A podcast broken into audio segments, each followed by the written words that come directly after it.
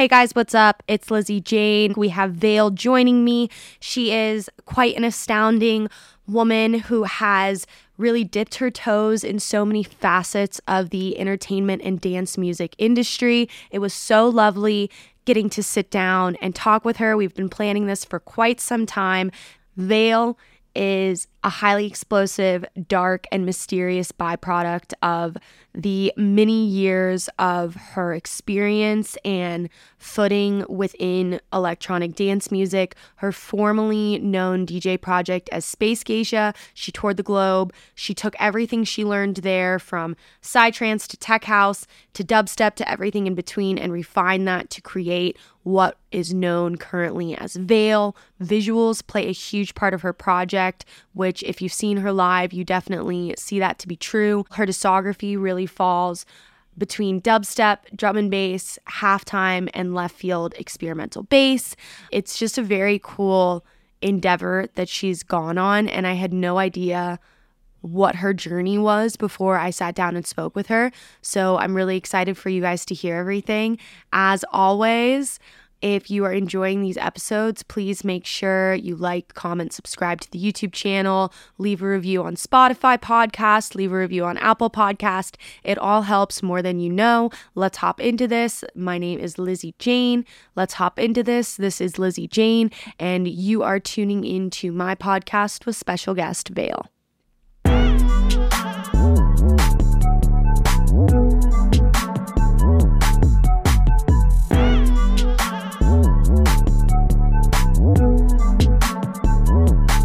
Hey guys, so lately I've seen a ton of larger shows I've been playing at that a lot of these festivals and venues are no longer allowing bags that are not clear. Well, guess what? Lunchbox Packs is coming in clutch again. They have just stepped up their anti theft bags by releasing a fully clear hydration pack and snack pack. This is an absolute game changer for your summer festivals and events. Each bag is made out of TPU material that is incredibly durable, flexible, and made to not alter under extreme sun exposure over time. You also have the option to bring a skin in your bag on the way in, and once you're through that security line, you can zip on your skin for privacy of your belongings and to add some extra personalized fun flair. These hydration packs meet the majority of all festival regulations and guidelines. As always, these packs have all of the awesome anti theft features as the original hydration and snack packs. Make sure you use code Lizzy Jane for $10 off any hydration pack and code Lizzy J for $5 off any snack pack. I will see you at the rave. The show today was brought to you by Vitaplur E Boost Gum. With no pill to take or powders to mix, Vitaplur eBoost Gum is a first of its kind energy rave supplement that provides magnesium, electrolytes, and antioxidants while you chew.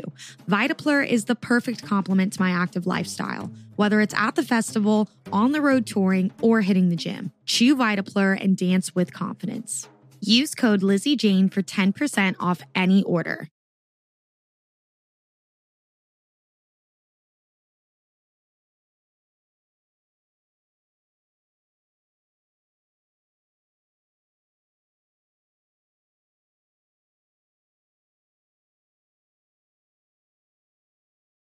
Becca, Awesome. thank you so much for joining me today. Yeah, I'm so happy to be here. Absolutely. I'm glad we finally got to make it happen. You've been running around everywhere like a wild woman. Yes, absolutely. and for those who are not maybe familiar with your project, you go by Veil. I've seen you like come up over the years and like really produce like all of these different sounding like subgenres within bass music, which I love. And you have such like a I was listening to your music on the way here, such a like grimy, deep overall sound, but then you're such like a pleasant, lovely woman in front of me. It's it's just crazy how everybody's journey is so different. yes. Um, if you don't mind, give us like a little bit of background on yourself, like where you've come from. I know you've worked in totally different like facets and kind of roles in music before kind of stepping into Veil. You always made music, were you involved in music? And that was what like made you want to start producing? Uh yeah, so I'd love to deep dive um a little bit. So I my first official music industry job, if you will, was I accepted a job running being the label manager for what is now my label Street Ritual. Okay. Yeah, and that was way back in 2012. Oh So I for several years ran the label pretty casually um, and had another like partner involved at that time um, he kind of fell off and i decided like okay i'm gonna take you know i'm, I'm gonna take ownership of the business which i did Mm-hmm. and keep this moving forward um, when i signed on to the label we had 12 releases we're about to hit our 200th so that's God. happened in uh, the last 11 years which is crazy to think about um, and at simultaneously i was also working a lot of events um, stage managing and doing ar so events like lightning in a bottle burning man symbiosis uh, serenity gathering lucidity yeah a lot of the west coast stuff because at the time i was living um, right outside of san francisco Got it. Got it. um, and then at Burning Man, my second year, I got to work with a club from San Francisco, and we got essentially a huge stage. And I was able to program six nights of music for 12 hours each night. Um, and I decided to put myself on the opening slot of that stage because at that point I was like, you know, there's a lot of my guy friends on this lineup. Like, I can do this, and I'm gonna go up there and just play all my label music. Um, I quickly fell in love with the art of DJing, but I think at that point I realized I was already kind of a selector my whole life. Like being a label manager, obviously you're selecting, not in a real time DJ scenario, but you still are. And going back all the way to when I was a kid and I played on a lot of sports teams and whatnot, um, I would always be like making the mixes for the pregame Mhm. rituals. I actually DJ'd my high school dance with my gym teacher. So like I made a playlist and he put it on his computer and so I, when I reflect back, I think, okay, I've always kind of liked to be in charge of the sound, if Mhm. that makes sense. But that year at Burning Man, I think it was 2014, was the first time I was like, okay, I'm I love this. You know, it was just about learning kind of the nuances to doing it live. And then from there, it just exploded. My passion for it continued to grow. And um, I worked with a lot of the artists on my label, you know, kind of early stage artist management and business management stuff, not kind of that at the level that I'm at now, but really early stage stuff like how do you get your project going? How do you make a logo? Basic stuff. Um, so I have a lot of that background on like how to brand and grow projects and um that kind of insight into the industry, which a lot of artists like don't come into this game with. So uh yeah, and my alias at the time I decided to go by Space Geisha because that was actually a name given to me that year. It was my playa name. Oh, You know anything about Burning Man? I'm about to go into Yeah. Burning Man. 100%. Yes, yeah, yes. They they give you a playa name. So my friend said, you know, you're just running around all weekend taking care of everyone. So I was also stage managing and um he said, You're like a little space geisha. And I said, Okay, great, my set's tonight. Love That'll be my name. Um, so yeah, then I continued with that project. I had the pleasure of traveling abroad several times. I DJ'd festivals in Australia, Norway, Sweden, Portugal, all with kind of this more like psychedelic based sound Mhm. but integrating a lot of the at that time like deeper heavy slower psychedelic tempos that were coming out of america so that was like the white white bear tribone Sixis um which is all very i would put kind of in a, a box with tipper if you will got it, got it. so tipper was kind of like the dad of that um but it's funny because a lot of times now I'll go to these huge EDM shows and people are like, "You've ever seen Svdden Death?" And I'm like, "No, I was literally in Portugal for two like the whole summer. Like I miss a lot of that early EDM phase because I was just kind of in a different, more like psychedelic world of music, if that makes sense. Um, and then you know, as my interest grew with DJing, I just I got hungrier and hungrier to learn how to like make my own songs and a lot of that comes from like wanting to cur- curate a specific dance floor experience Yes. with being able and being able to do that through my songs instead of like finding other songs um and then the pandemic hit so i had already been like casually working on music prior to the pandemic hitting and i decided um you know i have the next year at home so Yep. i'm gonna finish these tunes i'm gonna take lessons i'm gonna get way more serious about this.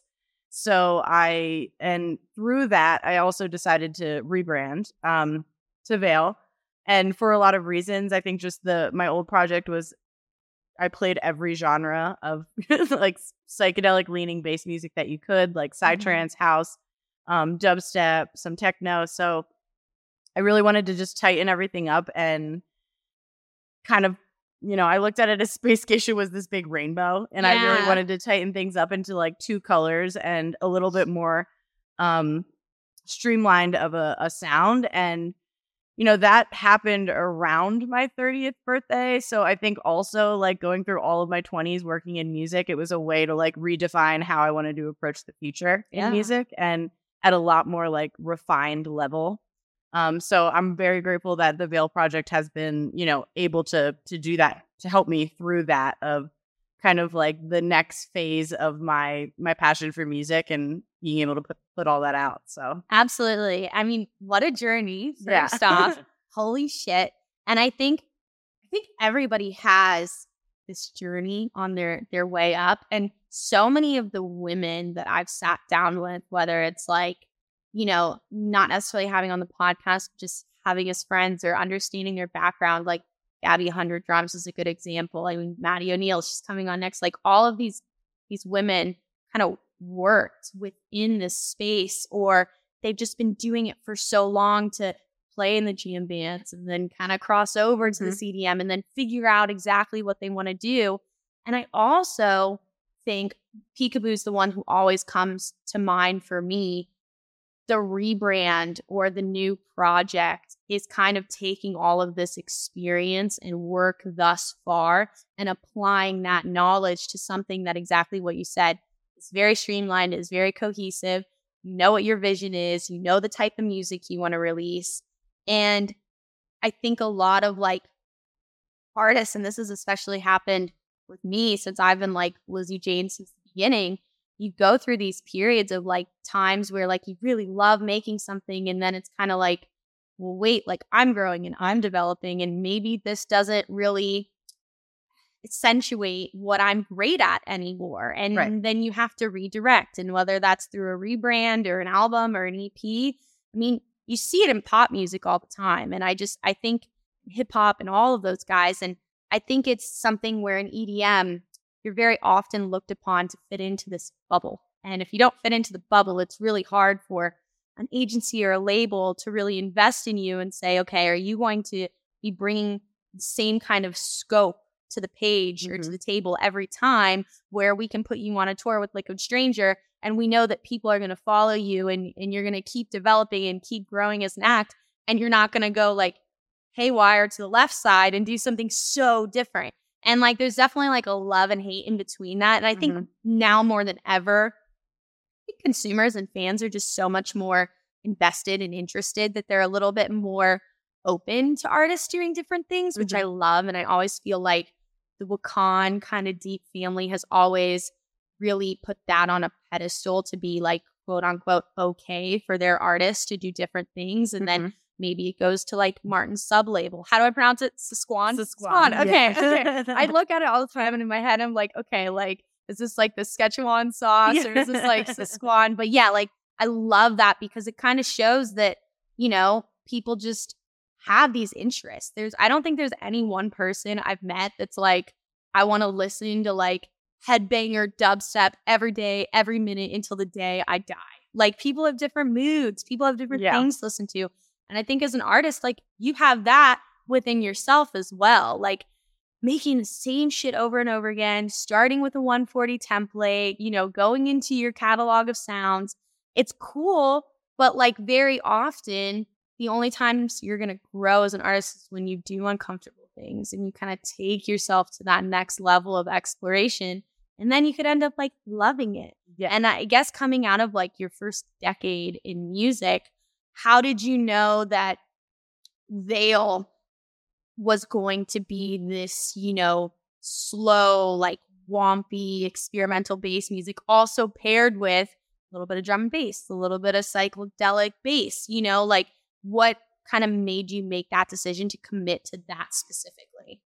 Uh, that's a great question. So I think, well, I know that prior to figuring out that my name was going to be Veil moving forward, I knew the way that the project was going to feel and look. It was very much like a feeling that mm-hmm. I was holding on to.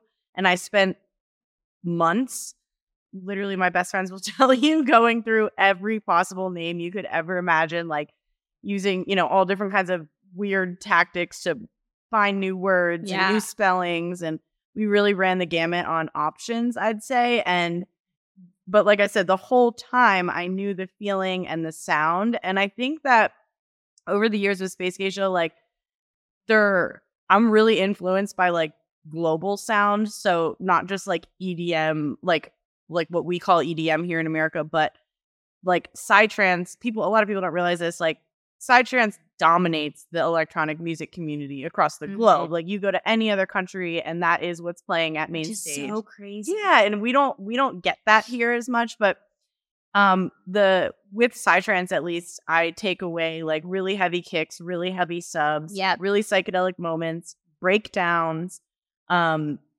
you know, vocals and lyrics in the songs that actually have depth and meaning besides just like a ball or whatever. Um which I do too, don't get me wrong, but I knew I wanted to take that that heaviness from what I got from psytrance and more mid tempo, like our style psychedelic based music, and and apply it to like uh, what I heard thus far in EDM, which was a lot of just heavy, heavy, heavy. So I wanted to kind of ride that line of like creating really heavy music that also has that like nuance, nuance of psychedelia, like a kind of this elusive feeling, you know, a little bit scary, a little bit sexy, and kind of put it into a live experience that runs the, you know, I just said this, but runs the gamut of all the genres. Um, I knew I wanted to be multi-genre, but I I also knew that.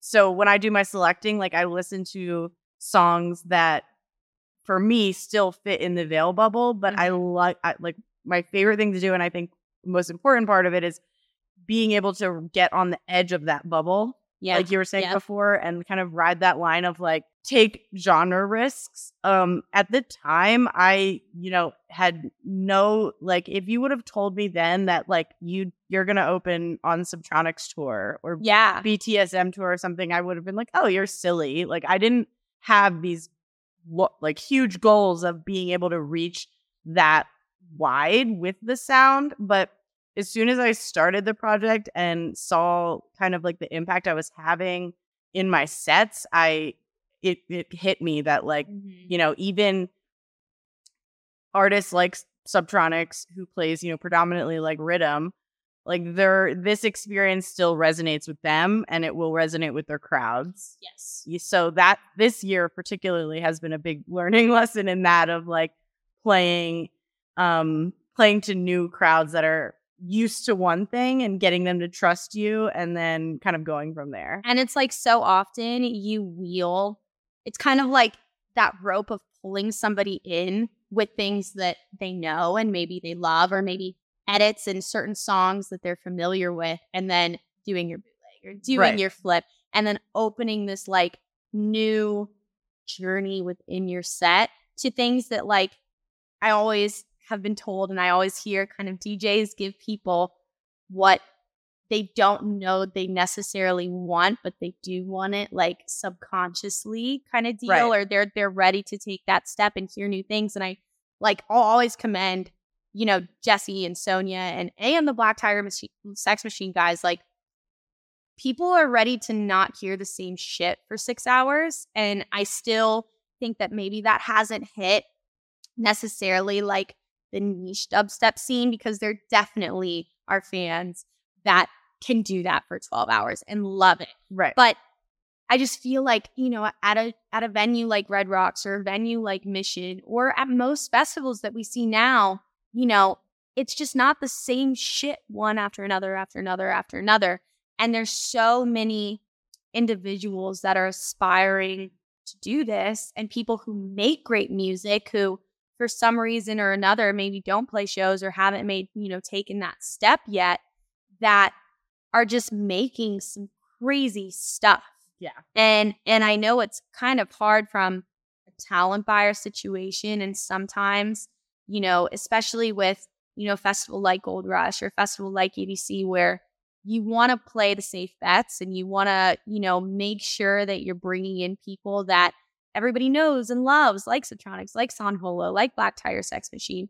But then the undercard is where you can kind of take those kind of gambits and, and gambles and roll the dice and say, all right, what they're doing is cool and unique. And I just feel like the name of the game, especially in our like generation of artists, is how can you take what you're doing, hone your craft, hone your skill, and then be unique and like be yourself. And like when you hear that song come on a playlist mix, you go, oh, that's Veil. Or when you know you you have a live show, you know the vibe and the feeling and the emotion it's going to omit. But that takes a long time as an artist to develop. And oftentimes it is very much so like a team is somewhat behind that, helping orchestrate the creative direction or the this or the that. Did you have some people in your corner in the midst of all of this saying, okay, this is what's coming to mind, this is what's doing this? Or was this very much so a clear vision of yours that has been kind of like executed since day one? Uh, that's a great question. So there's kind of two sides of it from love that. love that. Um, okay. Um, so yeah, there's there's kind of two sides to it. I'd say first of all, my creative director, he goes by five nine. Okay. And him and I actually my first burn, my second burn, um, and not my most recent one, but we worked on those stages together and mm-hmm. we're Bay Area kids that were going to like wormhole events and I knew him. He at that time he was doing more stage design, CNC cutting, building insane pieces of art to go on stages that light up and all this all this. Crazy so, installations. Yeah. Got it. Like very like hands-on wood projects. And then when I started like branding and getting merch done for my Space Geisha project, Joshi was the one to he he developed all the digital art for it and we translated a lot of that art to merch, right? So him getting involved was kind of the, just an organic thing. We're good friends, we collaborate well, our styles are similar, and we're gonna like he's gonna help me on Space Geisha. So he did all my design for that project. So when I was rebranding to Veil, he was I, I remember definitely having a moment of like like a lot of people did like are you sure? Like are you sure you're gonna do that? Um and once i kind of told him the inspiration and the vibe that i had been like curating in my head he was on board let's do this. Um he then learned taught himself how to vj um and animate and do all these other things. So flash forward to now you know he does all my animations like all of my art still all of the merch um but really has a huge hand in in helping me execute the vision because I'll come to him and say, okay, look, here's three tracks. This is like for my last EP surveillance. Like this is what I'm feeling. I'm feeling like there's a woman and she's on a mission and she's trapped in a server and she's trying to like dismantle the patriarchy through defeating all these server bosses like somewhere in the ethers that we can't even comprehend as humans and he's like great bet let's do it. So then we kind of like get together and we then film a lot of like live clips and mm-hmm. shots of short ones and longer ones of that scene. So we spent like two days turning my old attic into a hacker den and had like screens everywhere and and whatnot. So so that vision very much is like comes from my brain and then he helps translate it and make it real. So I I don't think the Veil project would I mean it wouldn't look or feel anything like it does without Joshi who's five nine. So he's definitely been an integral part of like helping that vision come to life. Um, Absolutely. And then the other side of things, um, I had with Space Geisha. So I also knew Liquid Stranger Martin I booked him at my Burning Man stages in 2013 and 14. He gave me a little bandana. I still have it. Um, wow. Back then, he was playing like a lot more deep psychedelic, mm-hmm. down tempo, mm-hmm. mid tempo stuff. Um, so he, I, I always kind of knew him. He knew of me. We weren't like super close or anything. But when I actually like submitted a mix to it was he who must not be named festival. Yeah. um, and I won the mix contest to play at that event. It was in Cancun. I don't even honestly remember what it was called. Um, and at that point, I had reached out to Loper, who's you know runs Wakaan and manages Martin and everything. And I Man. said, yeah, and I yeah. said, I know, like this is my sound.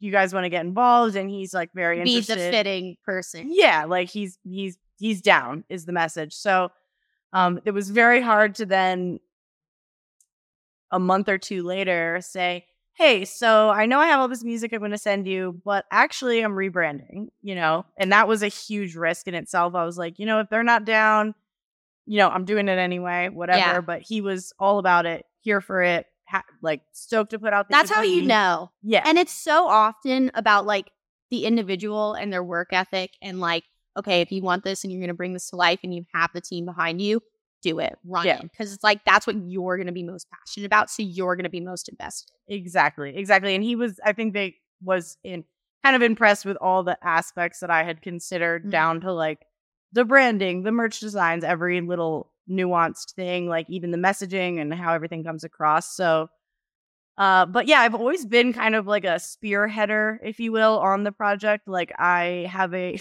I've had both of my managers tell um, you know from the past tell me that I um I know what I want and I'm going to do it and having all that support along the way has only helped to propel it.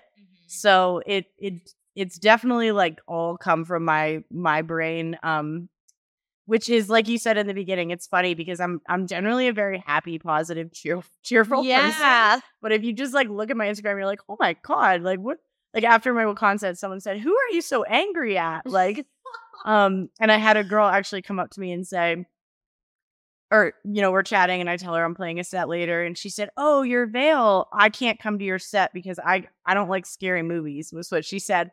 And she and then like we're chatting for a while. She's she goes, "You know what? But you're so friendly and bubbly and nice. So I think I'm going to come anyway, you know." And then she the next day I saw her and she was like, "I loved your set." But so I don't know. I think that's just the way I express a lot of those feelings. Yeah. through my art. Um, It's like this alter ego almost. Like, do you feel it's that way when you kind of like, because I, I feel like I see obviously way more than two different types of artists, but I see artists who are very much so their project and there's not much in between. Like the person that you meet off stage is very much so going to be the personality that you see on stage.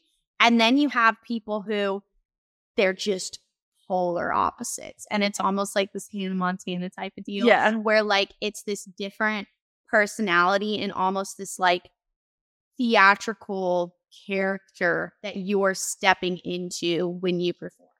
That's an interesting thing that I've never considered, but I think it's a little bit of both. Like I don't feel like I'm stepping in to be Veil. Mm-hmm. I very much feel like Veil, like in my everyday life on a lot of ways, but I think that's just how I see the world and my general like style and aesthetic around my house and like like if you walk in my my studio, you're like, okay, this is a Veil Veil, studio. yeah. So it's like that is the the feeling and the vibe that inspires me. So I do and I do think it's like taking the best parts of my you know, not the best parts, but let's say the the darkest and the scariest and you know, the refined parts of my personality and like channeling them into angry bass music. Like I I just got a lot of energy and I got a lot of like you know, I got to put it somewhere. So Yes. bass music has been like the most relieving thing for that out of Mhm. anything. Like performing a set for me is super cathartic and not just like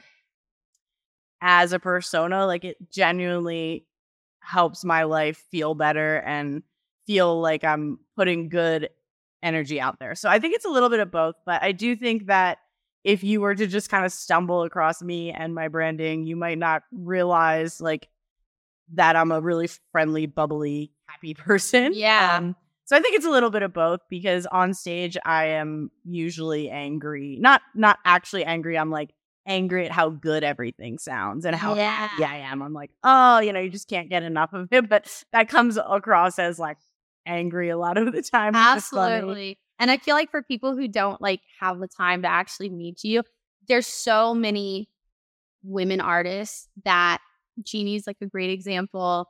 Like I, I think of so many like just heavy acts, like Jessica Audiffred, like those individuals where I mean, for every like 10 women I meet, nine or like nine out of 10 are like the nicest, most friendly individuals, Yeah. period Like it's it's it's it's just such like a cool community to be in as a woman but then it's almost to me it's it's kind of like how important it is to have a creative outlet whether you make it your career and your you know your end all be all or it's something that you do at home behind closed doors and nobody sees it because it allows you it's like an analogy for like going to the gym or doing Right. something that's like hugely an energy expenditure that is getting all of your pent up energy, your angry energy, your happy energy out in one kind of like cumulative art form or effort towards something. Right. And that's what I feel like being like an artist is. And like when we step on stage like so often, and I'm curious if you like, do you plan your sets or are you kind of still like, I'm putting everything together, I'm gonna read the room. Um, I'm because I can definitely tell like you being like selector, like you having just the DJ background in you and met people who still do the playlist thing. They they go up there and they say, okay, I know what my intro is gonna be, and I know the kind of vibe and journey I'm gonna take somebody on. And then if maybe the crowd isn't feeling it, I can dip into something else. I am not one of those individuals. I think I'd have a panic attack on stage, but I know people who like really honed that craft can do it like the back of your hand.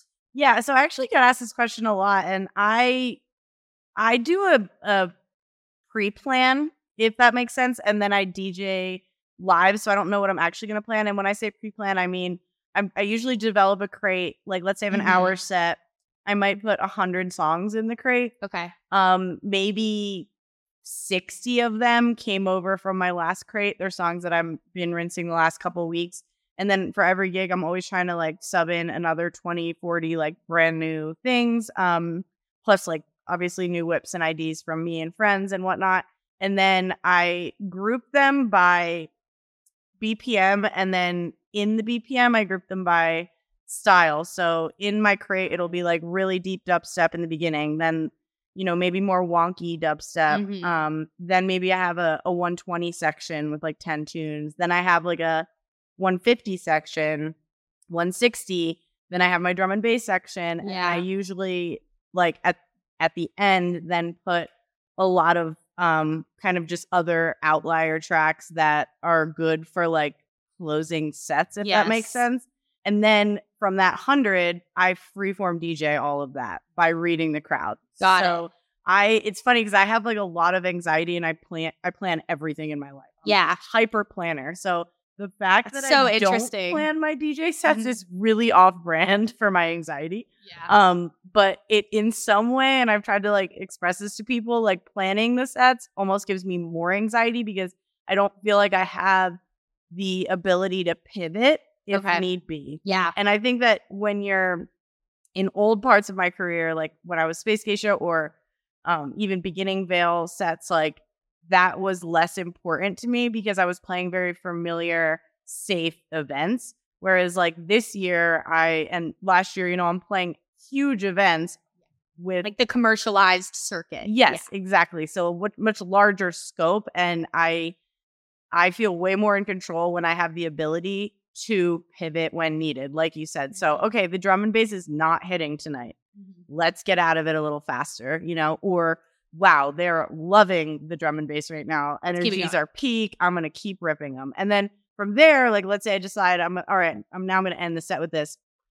I might like go into another crate, like Red Rocks crate from a few months ago, and check the D and B tracks in there, and maybe pull one or two from there. So Yeah. it's still very much like I can reference um old songs. It's not like I'm I'm limiting myself to that crate, but that crate gives me a roadmap, if you will. Yes. Um, but I come from a very strong DJ background. When I learned to DJ and was starting to play my first spacegeishA gigs, I did plan a few sets, and I swear to you, I messed up more trying to follow my plan yeah. and was like, I can't do this. Like, I need to really be able to just make a left or right turn. Everyone fast. is so different too. Yeah. Like I I definitely like and do you like set cue points and stuff too? Or do you like just really I guess you would still obviously really need to know your music. But for me, it's like pilot control. Like I want to be able to be backwards looking up and say A, B, A, B, A, B. Right. Maybe C and D for certain loops if I'm like doing a drum bass section or if I'm going more into a little bit more bass house kind of deal. But yeah, like do you kind of run off of those cue points? You're like, no, I know exactly where I'm going. No, so with my I use the cue points I think a little differently, but I usually mark like B at the drop. Yep. And then I do a 16 bar, 32 bar, and 64 bar cue points before the drop. Got it. And then I usually put another one at the beginning of the breakdown and then another one at the beginning of the second drop. Mhm. So what that does for me is as I'm playing live, like if I'm because this isn't planned, right? So I'm like, ooh, I'm gonna play this track and ooh, this double's sounding good. And I'm listening to it in my headphones. Now all of a sudden the double doesn't sound good. I can just go back on my cue point to the beginning of the song. So I can I use then the cue points as like a roadmap in the song. yeah. Where I'm like, ooh, I actually want to drop this fast now. I want to do a quick drop and like no breakdown at all. It's like, oh, I got 16, 16, 16, boom, 16 bars. It's going to Mhm. drop. So I kind of have those to help me DJ on the fly better, if that makes sense. no, absolutely. It's very much similar to like adding. Do you work in Ableton? Yes. It's like adding locators in Ableton, like based on like yes. the structure of the song, like build, what you said, build, break, mm-hmm. intro, you know, part 1A, 1B, 2A, 2B of Yep. each drop. And then, yeah, because that, that's, you know, I want to get better with it for sure.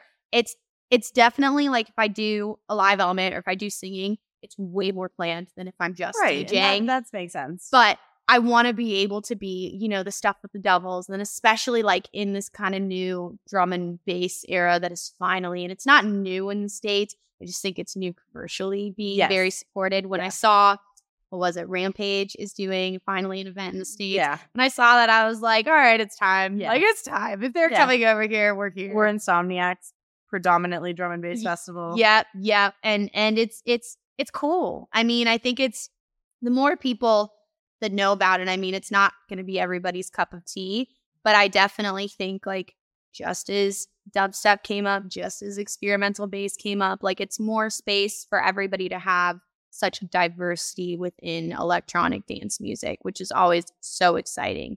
And I guess keep going back to like Burning Man. I have not had the pleasure of going yet. I think it was a lot more difficult for us to justify coming from Florida because it's Right. so far. Right. But out here, you know, like I live down the street from Beacon, which is a Burning Man bar. I've met so many people who have their own carts and their own crews and and it makes it kind of an easy transition if and when you wanted to partake. But like tell me about I guess your experience of Burning Man over the years. Everyone I've talked to really does say it's been like a staple in their life, whether it's an artist or somebody who works in music or nobody who works in music and it's, you know, they do their own thing and they go to Burning Man every single fucking year. Right. It's it's I mean honestly a magical place that is hard to describe in words. It's like if you're at a festival and you walk around and you see like what did I see at Wakaan? A guy had like a mini um I forget what it's called when the you have you try to get the stuffed animals with the claw. Oh, like, yeah, like the games that you would play, it's right? arcade. Yeah, yeah, yeah. yeah. had one on the, the ground at you know Wakaan that was mini, and I was like, wow, that's some Burning Man shit right there. Because like, like just some highlights. Like I was in the in a dust storm in deep playa, and you're stuck there. You can't go anywhere for hours because you can't. You don't want to get hit by an art car.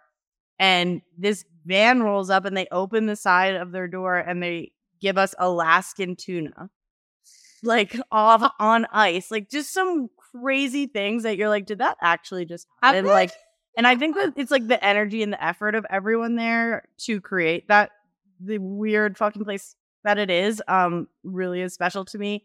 But my first two years going, I went for 14 days and worked Oh, on the stages. So I and like 14 days on Playa means like investment. 21 days by the time you're getting there. And I was in the Bay Area. In the Bay Area, it's like more of a norm because Yeah. it's right there. It's like, know? it's like what, 12, 15 hours? Um, longer than So yeah, it's about 12 hours, but Okay. with, you know, my first year going, we drove in my Subaru and towed a trailer. The trailer broke down. It took us like 30 hours to get there, even though we were like 12 hours away. Close. So it's still like always a journey, but I think for me, my first two years going, I was just so exhausted from being there. Like by the time the party actually started, You're, you're like ready to go. I had already lost my voice twice. Yeah, You know, yeah. like gotten it back twice. Like, um, so then my third year going was in 2016, and I decided I'm not doing anything but playing sets, which in my mind I thought, okay, I'm not gonna work very hard. I was wrong. I played 11 sets. I was running around the playa all the time trying to like get to the sets or, you know, find the art car or get ready for a set or whatever it was. So like my all my Burning Man experiences have been very like I'm working very hard. But then when I reflect on what other people experience there is like it's not a fact you have to like to work hard to Yeah. there. I've heard it's just the biggest effort and investment. Like, do not go to Burning Man if you think it's going to be like just the videos you see online and just a ride in the sun and Yeah. you're there and then all of your shit's there. Like, no, like, I, I just every single person I've talked to has said there's a journey in itself just to there. Right. And then once you get there, you literally have to like build your like compound and make sure everything is sourced and make sure everything's taken care of in case of like a weather emergency or in case of Right. whatever, whatever.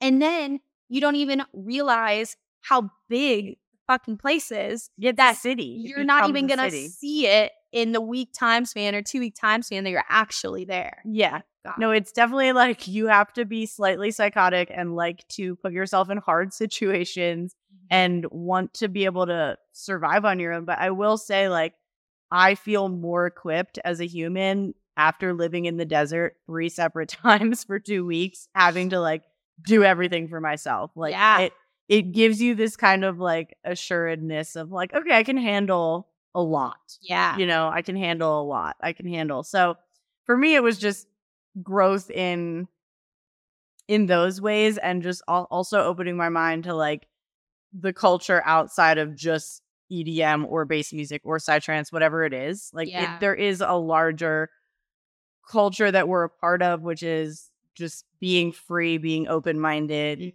art you know art being a heavy leading indicator of that of that world and the art there is just i mean it's out of this world you know so it's it's definitely something i would recommend anybody should go to i hear you on like it's way easier to go when you're closer you know? Yeah. and um i will be hopefully going back next year i i feel like i've I have this itch in my body Yeah. that I'm like, ooh, is like next year it? Like, do you mark it off your calendar? Like, do you like fully commit? Like, had friends who like are like, we have like, you, you do the application thing and then the camp opening, but like you can pay for like, you know, it's like seven or eight hundred dollars, and it like has your ticket, but it also has like your water and just stuff that like as a regular civilian in hu- in our Yeah. day and age, you're not thinking about that you have to fucking have every day to survive. yeah no absolutely and i'm just like itching to play music there again like Yeah. i just is the music just like fun? Like obviously you see like the big things, you know, the Diplo, the this, the Yeah. that. But like is it just people just like want to dance? Like can you play whatever the fuck you want? Like how does how do those sets like become orchestrated? Um, so it's it's kind of like who do you know to get sets there? Yeah. You know, like for example, Camp Q, they're the biggest bass music. Yeah. You know, and they have an insane lineup. Like I know a guy who knows a guy who can get me on that lineup. Great. Um, it's all kind of like a free for all though. Like you might show up to see Diplo and he's nowhere to be found. Like it's not like a festival where things Yeah. are like No, there's not like a schedule. I'm not like pulling well, up there is, there oh, there is is. a Okay. schedule, but it's taken, I think, with a grain of salt Got it. for everyone Yeah. because crazy things happen out Shit there, right? But yeah. um no, I'm I'm interested to see like I think for Veil at least on the playa next year, like I'll play things that I wouldn't you wouldn't find me playing anywhere else, you know, just for vibes. And it's like cool, the big bass stage, I'm gonna play some angry bass music for sure. But there'll be a lot of other like art cars and whatnot where like I would love to do an all drum and bass set. Like I did an all psytrance set at my last burn and it's like one of my biggest mixes on SoundCloud, ironically. Um, Really? yeah, I'll have to send it to you. Oh yeah. But um yeah, so like I I just think I was really glad I hit record on that one. But um I just think you can kind of just do whatever you want, like have fun and Mhm. people vibe with it. yeah. You know, and that's that's freeing for an artist as well. absolutely. Itself, you know? Yeah. Yeah. Because again, it's, you know, once you kind of make that transition out of being a whatever you want to be, play your type of vibe, kind of DJ or actor, artist, you definitely like when you get booked as Veil at Wakaan or when you get booked as Veil here, people are like, I'm going to hear Veil's music. This is going to have a Veil type of vibe. And it's hard to say, well, you know what? I'm feeling like progressive house. Yeah. today." Yeah. it's just not going to happen. Yeah. I mean, it's yeah, I just I definitely have heard so much and overall I've just heard it's just such like a a not like a life-changing experience, but it just teaches you so much about yourself. And you come out of it with like very much so like a processed kind of thinking of how to maybe approach certain things that you didn't know how to approach previously. Right. And in addition to that, it's like, especially with Burning Man being now in 2023, not necessarily what it was in 2012, you know, you have these people who are kind of like, oh, it's where all these celebrities go and it's where all this happens and da, da, da. but it's really about art first off like the art installations and like the the camps and doing like the actual burn that happens on that Saturday and like everybody says if you go you have to partake in the burn you have Yeah. to you know take the time to go and do these certain like events and celebrations that are what this is all really about and it's it's so crazy like not experiencing it myself but i'm sure in your mind like seeing the duality between like that and your average like commercialized EDM festival and it just being so different and i guess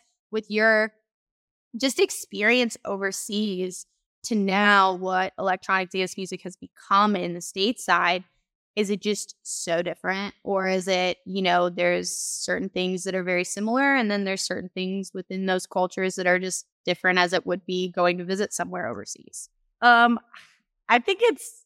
I think the sentiments are the same. Okay. Like we're gathering for joyous purposes, for peace, for music, for community, for acceptance, right? Mhm.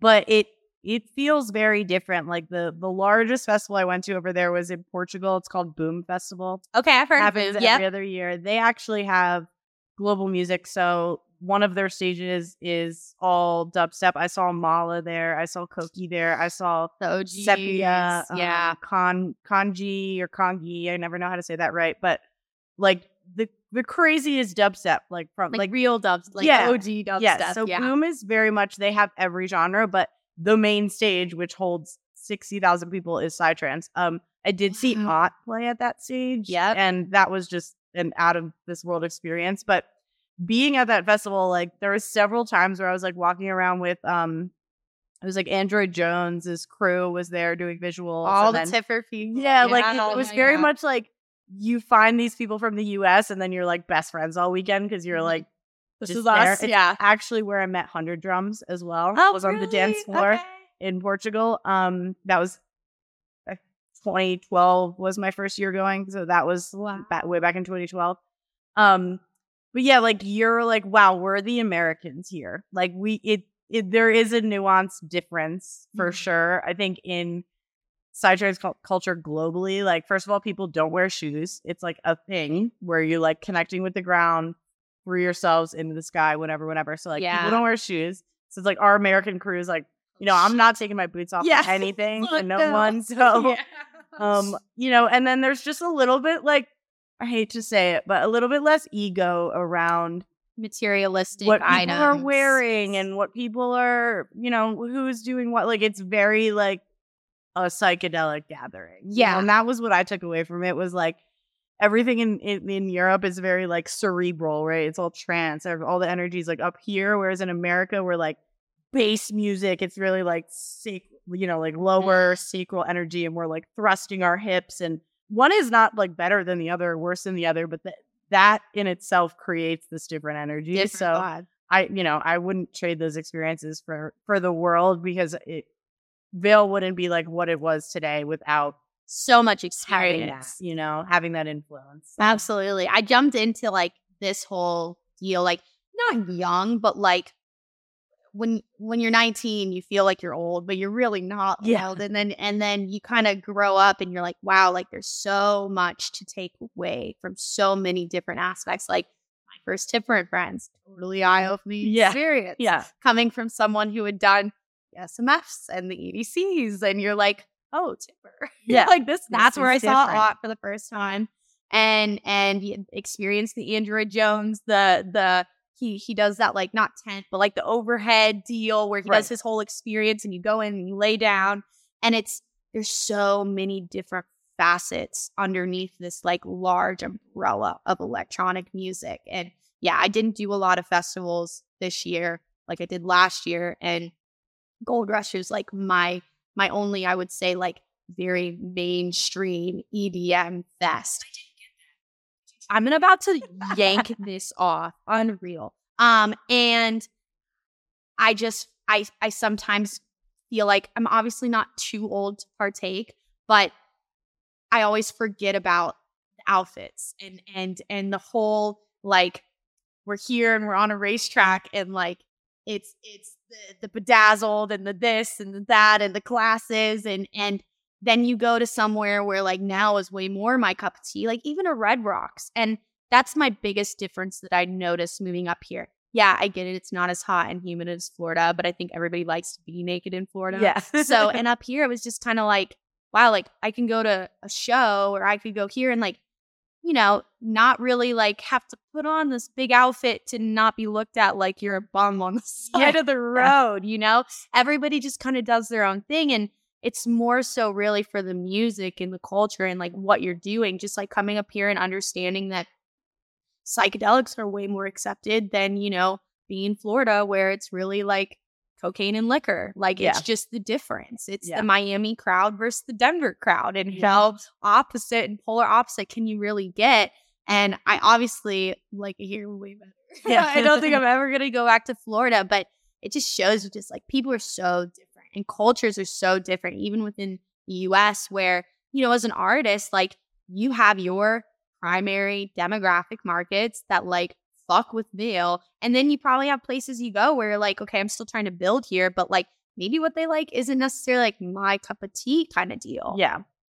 Yeah. Well, I think there's it, there's micro pockets throughout the USA, and like it can feel very similar in Mhm. a lot of different places that you go. But I I'm also new to Denver, you know, Yes. so even though it's kind of been like a second homeish for me for for many years, um, In my mind, I feel like you've been here for like 10 years. that's what literally everyone says. Like they're like, you moved like to Vail, Denver. Yeah, Okay, I moved Yeah. to Denver, and everyone's like, "You didn't, you Live didn't live already." already." Um, but no, I was at like one of my best friends from home growing up lives here with her husband, and first place I ever tried psychedelics was here on a mountain called Montezuma, Oh where Bob Dylan recorded his uh one of his albums, and Yep. like no electricity.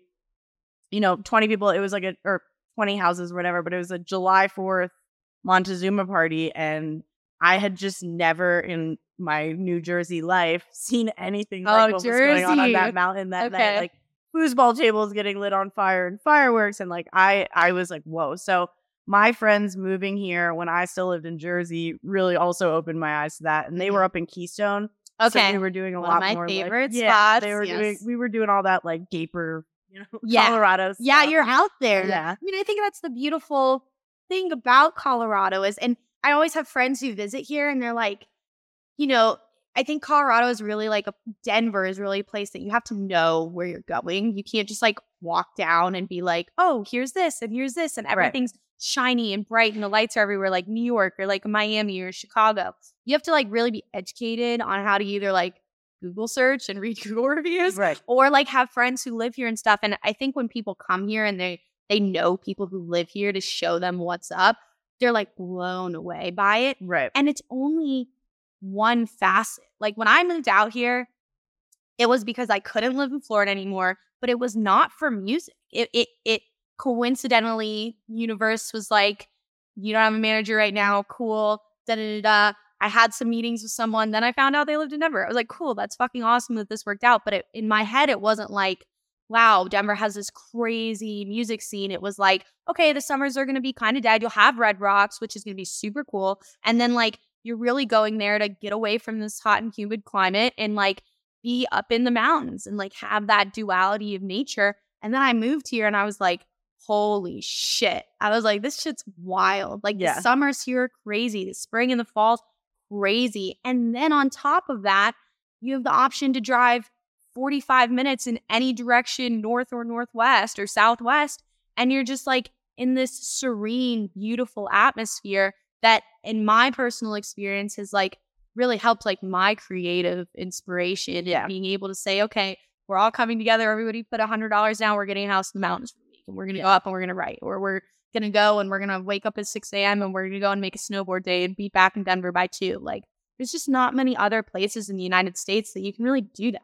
Right. No, I totally agree. I my joke since moving here has been that it's the craziest festival I've ever been to. You know, it's That's why a festival can't survive. Yeah, because it's it's like- festival all the time. Yeah, exactly. It's like one weekend you're like, okay, no, I'm not going to the stage this weekend. I'm going to the mountain stage. I'm taking the the, the day off. You know, That's it's so like going to the river for a day at a festival. Like, um, but it's for me, it's also just the amount of like inspiring acts that I have access to. Yeah, Like here is overwhelming, you know, and moving in the beginning, you're like, I gotta go to it all. And I definitely did that. And I have I've had to learn very much like I can't see every set I want to see because you I'm can't. very much like a di- like a music rat. Like someone's here, I want to see them. You'll you know? be out every single night Yeah, for the rest of your life. Like the U the amount of UK artists that Oh. came this summer that I had to just I just did but you know, I'd go see the select ones, but like the weeklies and all this stuff, like I just couldn't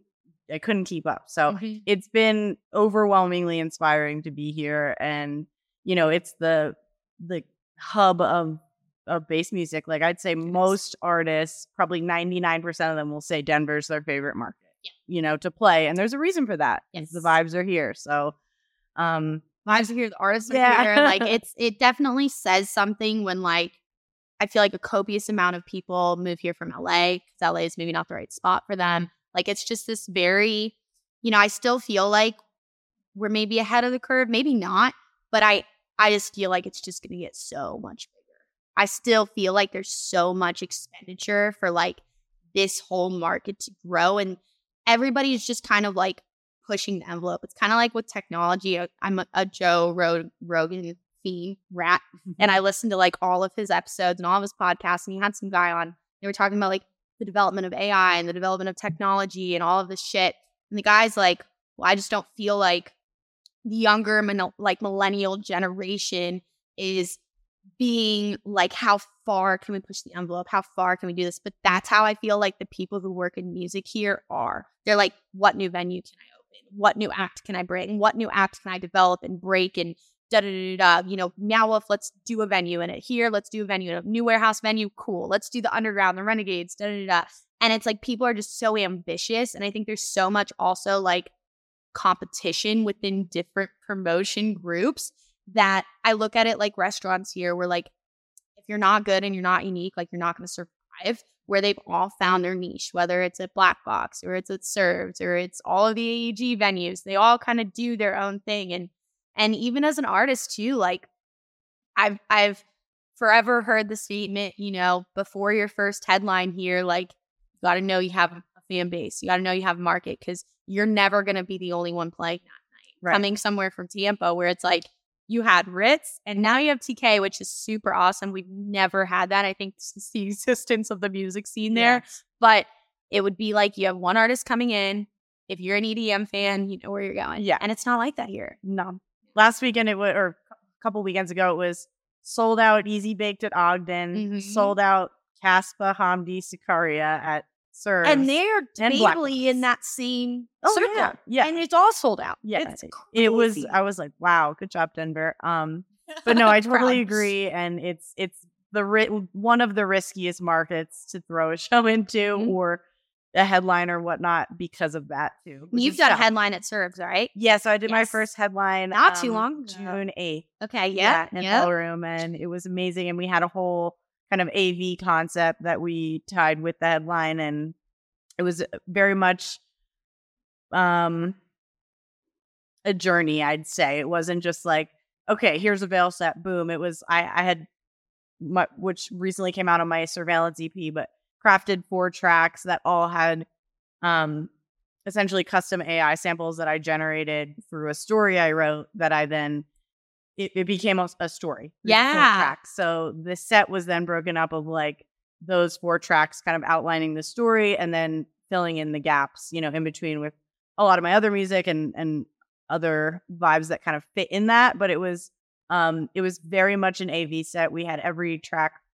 That's actually one time where I did have to plan every Time track. coding. Um, yeah, and that was super stressful for me. Um, but my VJ was able to have, you know, before the set for each song, he had been able to pair a visual element that went along with the story. Yeah. So it and he's pushing me every day, like this is this is what we're doing moving forward. And I'm like, don't make me like Um, don't. I That's can't." so good though. I think I I definitely have people who kind of do that in certain divisions, like certain aspects.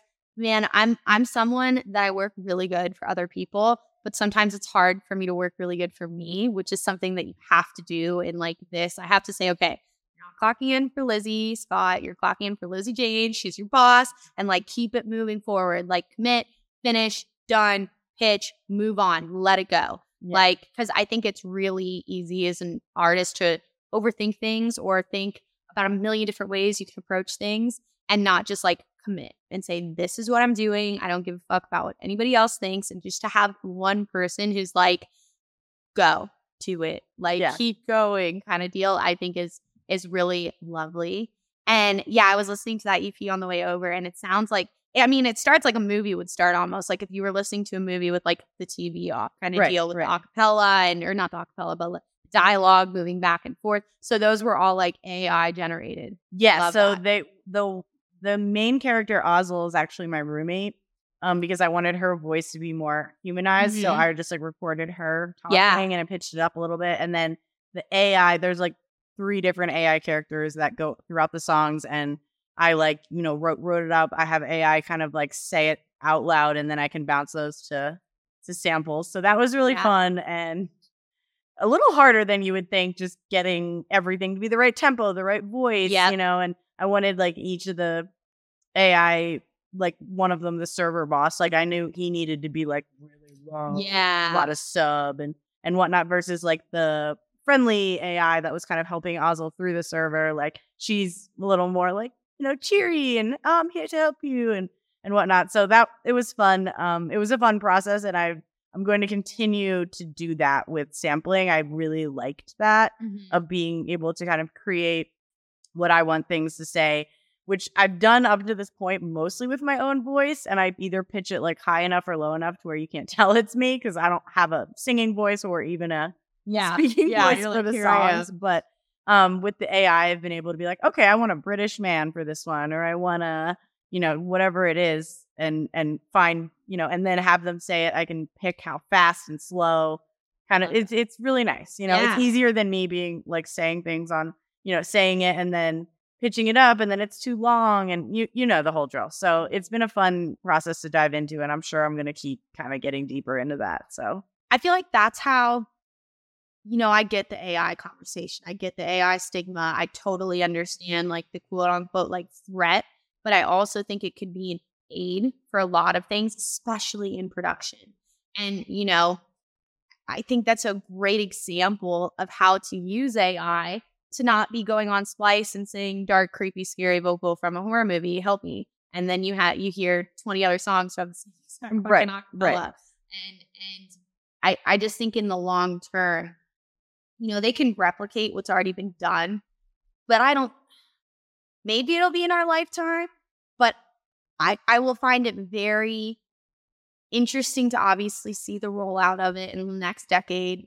And I feel very confident that they're only going to be able, or it's only going to be able to replicate what has already been put out into the world. It's going to be hard to create something that they don't have a database of something to pull from. And I think in our lane, it's going to force people to be innovative. It's going to force people to be more creative. And I I think the fans are ready for that. I think consumers are ready for that. I, I think people who maybe haven't gone into their we live in such like a a niche world where we can kind of like lose ourselves and we know about all these different subgenres and all these different events and yeah. all these different sides to electronic music But most of, I would say, most of the average consumers, you know, go to their average festival and there it is, and they're hearing same acts that sound the same, or you got one act that's playing their same live show six years later. Mm-hmm. I don't know if there's going to be like really like a window for that and maybe 10 years from now maybe it'll it'll really force people to just like think next level and i think fans are like gonna be like let's go cool sweet we're ready kind of deal yeah well, it comes back to like I always think about it with a human attention span. Like I Which I don't have the exact yeah, the exact like fact in front of me, but it was generally the fact was around the year 2000 human attention spans were 17 minutes. Oh now we're down in 2023. I don't want to know this. it's seven seconds. Yeah. And if you think about when you look at stories, To TikTok. it's like a 15 second story. How many times do you click through the story before the 15 seconds is over? Almost every time because we don't have the attention span. So if you apply that to what you were just saying in regards to like fans, it's like how do we keep their attention mm-hmm. For longer than seven seconds on the internet, on a stage, you know, wherever it may be. Um, and that can be applied to you know any any business model, not just music, but it is going to continue to be like it's it continually important to to keep innovating when we can as these AI things get integrated. And I do lessons with um someone named Ben Encanti, Okay. um, and have for your for a while. He's an old friend of mine. He has uh the Zebbler Encanti experience. I was literally in my head, I'm like, in Connie, in Canny. Yeah. I was like, I can see it in my head, and that's what it is. The Zebbler Encanti. so he does like these he lives in uh, scotland and he does these beat retreats and Okay. he's a full-time ableton certified producer he's been Yep. working for ableton for 18 years so the man's like really knows his shit Yeah. um Every he- little crevice of Ableton. it's it's insane how much he's just improved like helped me improve my workflow like Mhm. just little like oh this button that button this button like little things that have saved me so much time um outside of all the sound design design techniques and things i'm learning but he showed me something a few weeks ago that he's working on with mr bill I was literally every time somebody says certified Ableton instructor, I go, Mr. Bill. mr bill Yeah. exactly so him and mr bill um i don't maybe no i'm sure he's i know he's posted about it so i'm sure he's fine talking about it but it's like a little plugin that goes into ableton and you can direct it to any folder so he showed me an example where he directed it to like a rhythm bass folder Okay. and then generate samples boom it's like a chat GPT for ableton it then spits out like a hundred custom samples that are referenced from the reference folder. So if you were to give it the the the plug in like classical music, it would generate classical music samples. So it's like it's it's it's what you said before. It's like generating. It has to have a database to generate from, right? And it's terrifying. Like, and a lot of them are just like so crazy. Like I was, he was clicking through them. I'm like, oh my god, like they're really gnarly bass sounds, and it's terrifying to think like that an AI just created this when like I could spend like all afternoon and Huh. probably not make this sound. I mean, you know, how many producers have you talked to that said for the better half of the last decade, they have two sound design days a week where they clock in and they're working on sounds in one key for eight fucking hours? Yeah. Or, I you know, the, the virtual riots and like the funk cases of the world. And I- probably even Mr. Bill, and I'm sure your instructor was around then when you didn't have serum and you didn't have anything and you're creating kicks from synthesis and you're creating, you know, just shit that like I I don't even want to know how to do. Yeah, like yeah, I have no aspiration to to take a sine wave and say I'm gonna sit here with ADSR and make it turn into a kick in the next two hours and I'm gonna love it. Da, da, da, da. And it's it is terrifying, but I feel like I mean, I don't know. It's a crapshoot. It could go one way or another. I don't think anybody can really predict what AI is eventually going to do.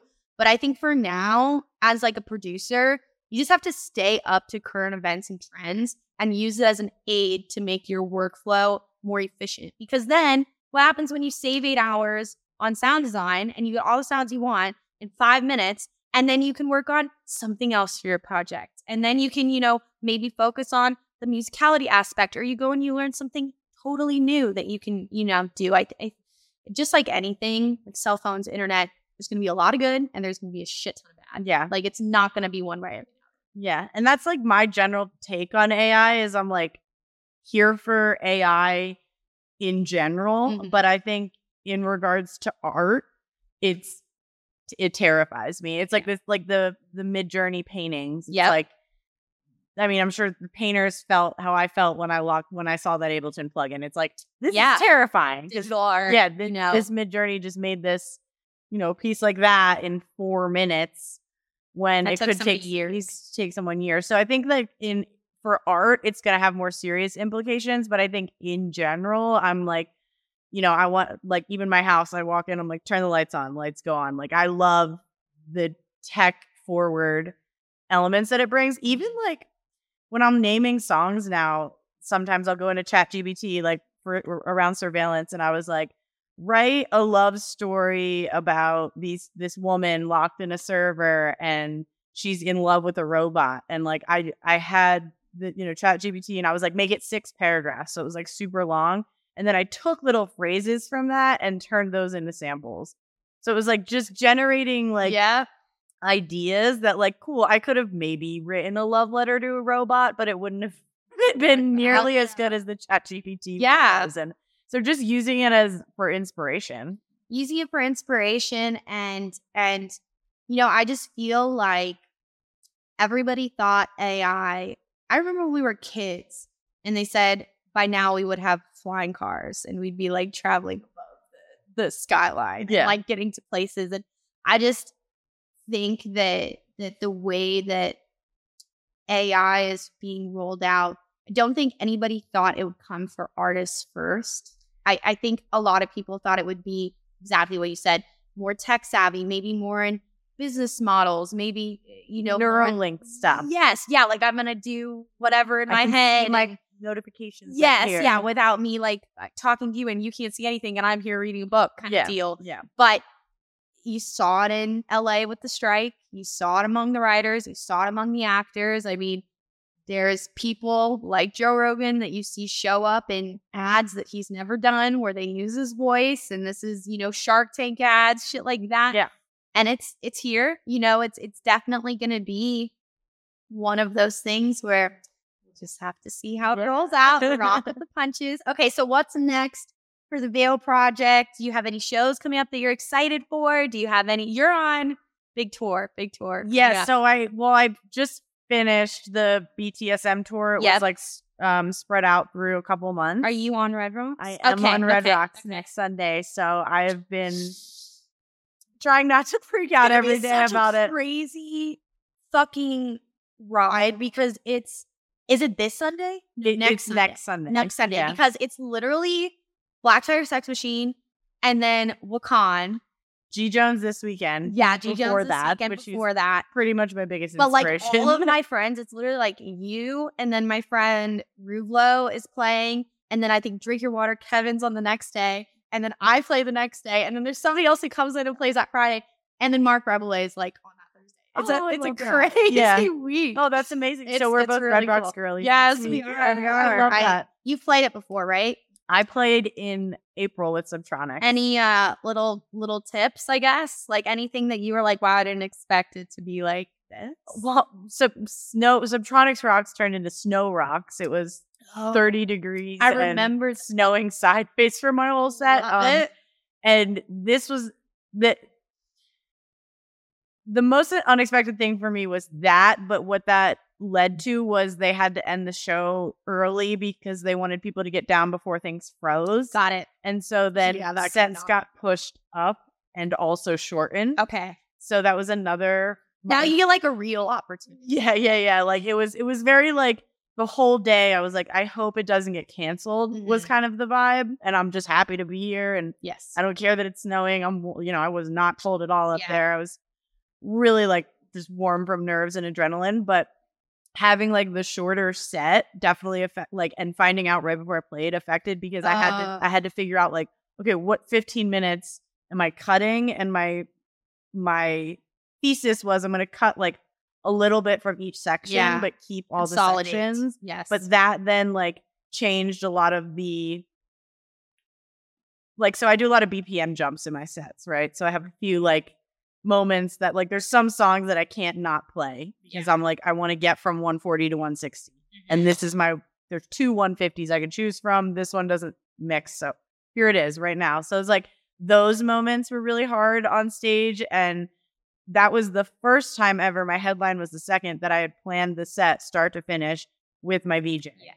So It was we it just was spent last minute hour cutting, planning cutting. these Yeah. things and then he went up there not knowing which songs I was cutting, not knowing then and then he's trying to fit an hour worth of visual content in 45 minutes. So that was like it was a negative, but overall the experience was incredible and I'm grateful that the show went on that and night. you're playing two times. You're Yeah. playing I Red. Rocks two times within a season, which very few acts get to do. I know it's very surreal. Um, I think I'm less nervous this time because like I've already got that under my belt. I know what to expect more, like you said, but I definitely have e- the equal, if not more, of the pressure leading up to it, which I'm sure Yeah. you know the Yeah. feeling of. But like, I think I started getting nightmares in like the beginning of September. And I'm now I'm like, okay, we have merch. We know we're pressing the merch. I have my meetings with my VJ. I have my live act rehearsing with me. I'm like, okay, it's like we're we're doing the things we need to Yeah, do. And now I just need to like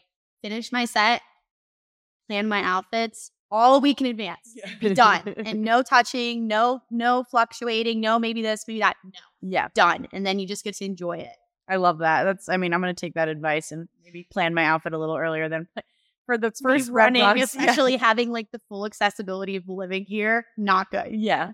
No, the first the in April, I it was the first time that I bought a outfit. I bought it on Etsy from Bulgaria to wear for Red Rocks, and I was like, okay, this is my Red Rocks outfit. And silly me, I'm like, yeah, it'll be warm in April, and it was like shorts and a tank top. Yeah. and didn't get to, you know, obviously didn't get to wear it. So that morning, I was literally like, what do I wear? And like that when I think when you're having those really high stress, stress yeah. situations, those decisions which are normally easy become like way harder. Yeah. So that's that's good advice. I'll plan my outfit in advance again. you But you put it away, you say, I'm not looking at it until the day of, you put it on, yeah, done. I love that. All right, that's that's on my to do Yeah. list next week. now. Absolutely. Any so what's what's coming up in the future? Stuff So I have Red Rocks next weekend, and then Halloween right after Oh, that. so excited. yeah, which I'm very excited to be going back there. Um, and then in November I'm on Mersiv tour for eight dates. Love. Yeah, and then I get the whole month of December off, which I'm You're like, thank God. very happy Yeah. about. um, which I'll do like I, you know, I just became an, an aunt and whatnot, so I, I will still be busy and traveling in December. I go see my my niece and whatnot, but um, it'll be a nice little break after Yeah. after November tour. I'll be doing the tour bus thing for for two weeks, so Yes. it's very get on the fun, but Yeah. You know, it's tiring. off, like, and- thank God. Yeah. yeah. I, I mean, I love the bus when I did it with Liquid Stranger because you you don't have to go to airports, That's my thing. and It's I'm like, never alone. I'm willing to make the sacrifice if I don't have to deal with fucking airport. I can just go to sleep. Maybe it's a little bumpy, whatever, take an edible. You wake up the next day, you're in a new city, and then you actually have like time to see the city. yeah, like, which is work so music, dope. or yeah. get a pedicure. Like, Yeah. you you get this extra time With traveling, you get. like, here, how early can I get there? Okay, now we're paying for the Uber. Okay, now we're Ubering dinner? food. Yeah. I need to sleep anyways. And then you wake up at 9 p.m. and you're like, I'm off to the club, and then Yeah. I'm off to the airport. Yeah. Here we go. yeah. So I'm I'm taking it with. I'm excited to get back on the bus, which Yes. I am. Um, but I think once I get on for like a week and a half, you're like, oh, I wish this was longer. That's only like liquid. I was on the bus for two months, and I was terrified before I got on. That's a long. And then I was like, and I went home like once in, bet- in in between that to see my animals, but I when I got off, I was like, I don't ever want to get off. So I'm sure it'll be the same with, with this. Um, yeah, and then some exciting tour things shaping up for next year. So we'll see. But I can't believe it's almost the end of the year. Oh I know, doesn't it go fast? Yeah. I, I feel like even up here with seasons, I feel like it goes faster. like, Yeah. In Florida, you're like hot and humid all the time. Yeah. And then here, you're like, oh, the leaves are changing. Oh, it's snowboard season. Oh, it's getting warmer. Oh, Yeah. it's summer. Like, let's go out. Like, da da da. It's it's it's cool. It's well, fun. thank you so much for coming Yeah, on. I'm so so glad we got having to do this, and congratulations on everything. Thank you. Enjoy it all. Yeah, I appreciate you. I love what you're doing with this project and it. showcasing, you know, ver- a variety of different artists that deserve it. People. So I'm I'm blessed to be here and let's crush Red Rock Yes, next week. Thank you. Bye, guys. Bye.